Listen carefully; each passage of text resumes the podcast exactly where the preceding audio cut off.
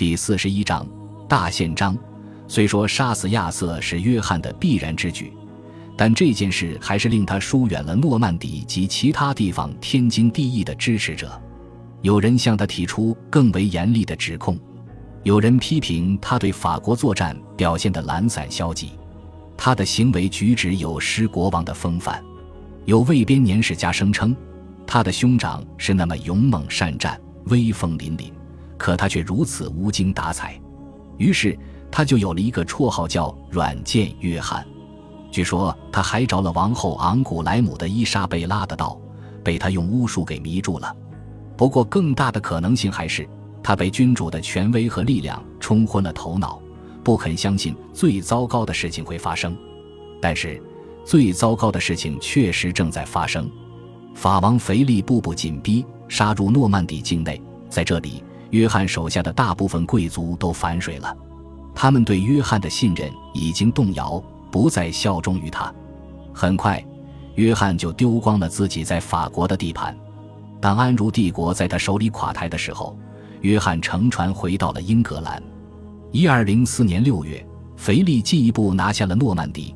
如今，在整个诺曼底公爵领地，只有海峡群岛还在约翰手里。至于整个帝国，只有加斯科涅还归他所有。在整个执政生涯中，这件事对约翰的打击最为沉重。事后看来，英格兰与诺曼底经过一百五十年的统一之后，终于分手，这是必然的历史结果。在整个过程中，法兰西人逐渐意识到了自己的民族身份，他预示了法兰西民族意识的崛起。他将遭到卡佩王朝诸王的利用，没了诺曼底、安茹和曼恩的税收，约翰就失去了大部分收入。当然，他也丧失了大部分威望。不止于此。这件事还有其他后果，盎格鲁诺曼贵族因此失去了一半身份。一旦他们失去诺曼底的地盘，显而易见，他们就不得不专注于经营家园附近的土地。他们逐渐英格兰化，海峡已经变宽，如同十世纪那样，约翰不得不兴建一支水师来保卫英格兰沿海。国王失去了诺曼底，这样一来。他就得花更多的心思经营英格兰，他留下了前任国王的班底，他心里很清楚，政府的运作的依靠他们。例如，从十三世纪开始，我们可以看到文字记录得到广泛使用，已成治国理政工具。进出口许可证书需要草拟，贸易规则需要书面记录，税收系统必须标准化，货币和信贷必须严加监管。所有这一切都依赖书面而非习俗或口头传统。朝廷的各个部门开始养成建立档案的习惯，日常开支都有记录并保存至今。书写速度更快的新字体出现了，而修道院的美术体渐渐让位于现在所谓的草书体。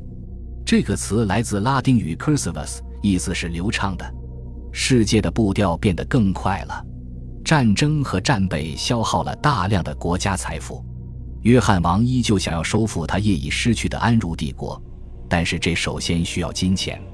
他的敲诈勒索不逊于父兄，但他的做法更加巧妙。他找到了新的征税方法。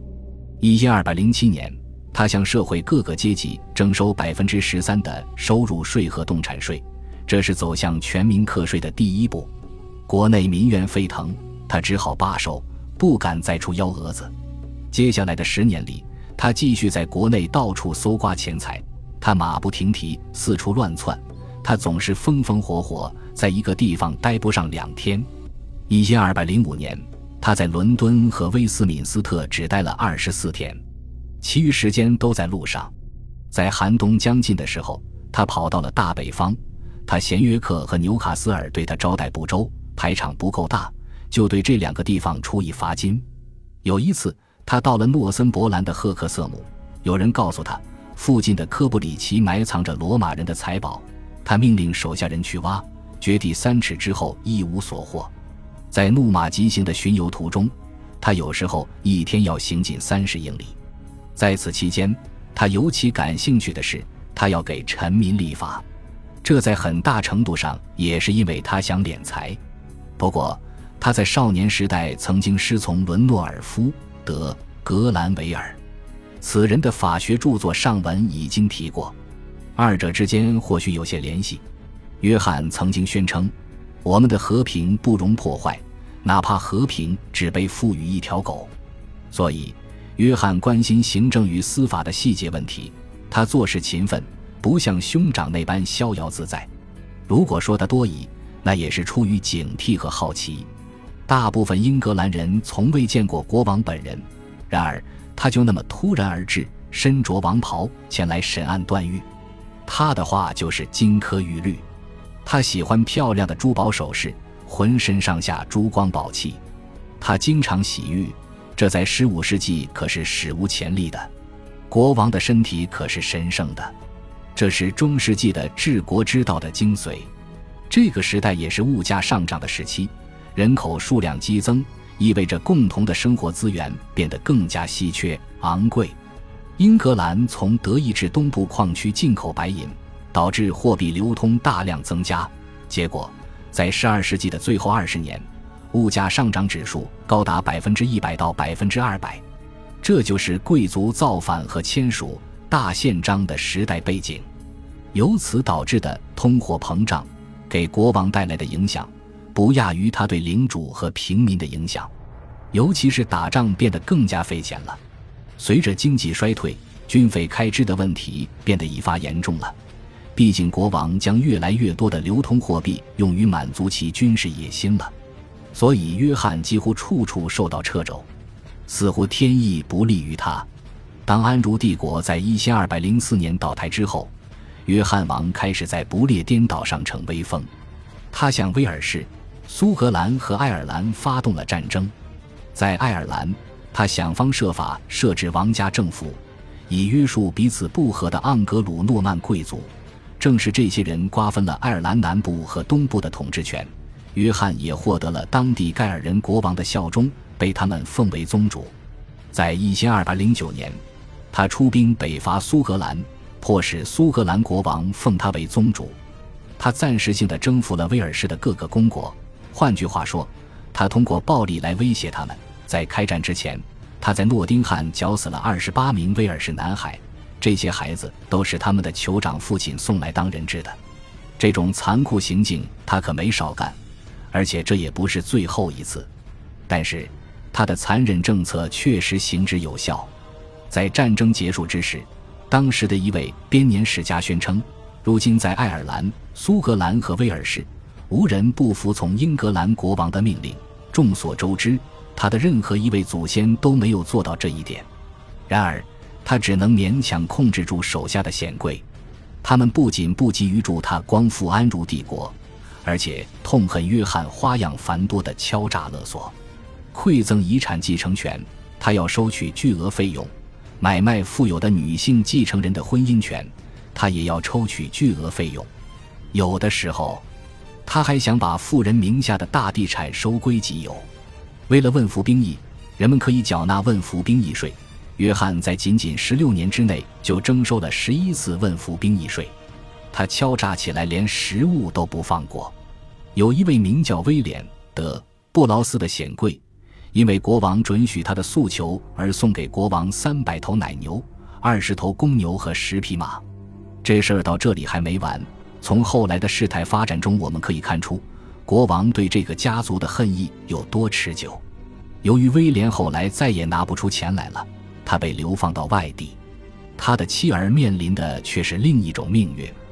马蒂尔达·德·布劳斯是极少数清楚亚瑟王子九年前的遭遇的人之一，但他似乎口风不严。约翰下令将他连同妻子一起逮捕，最后母子饿死在监狱中。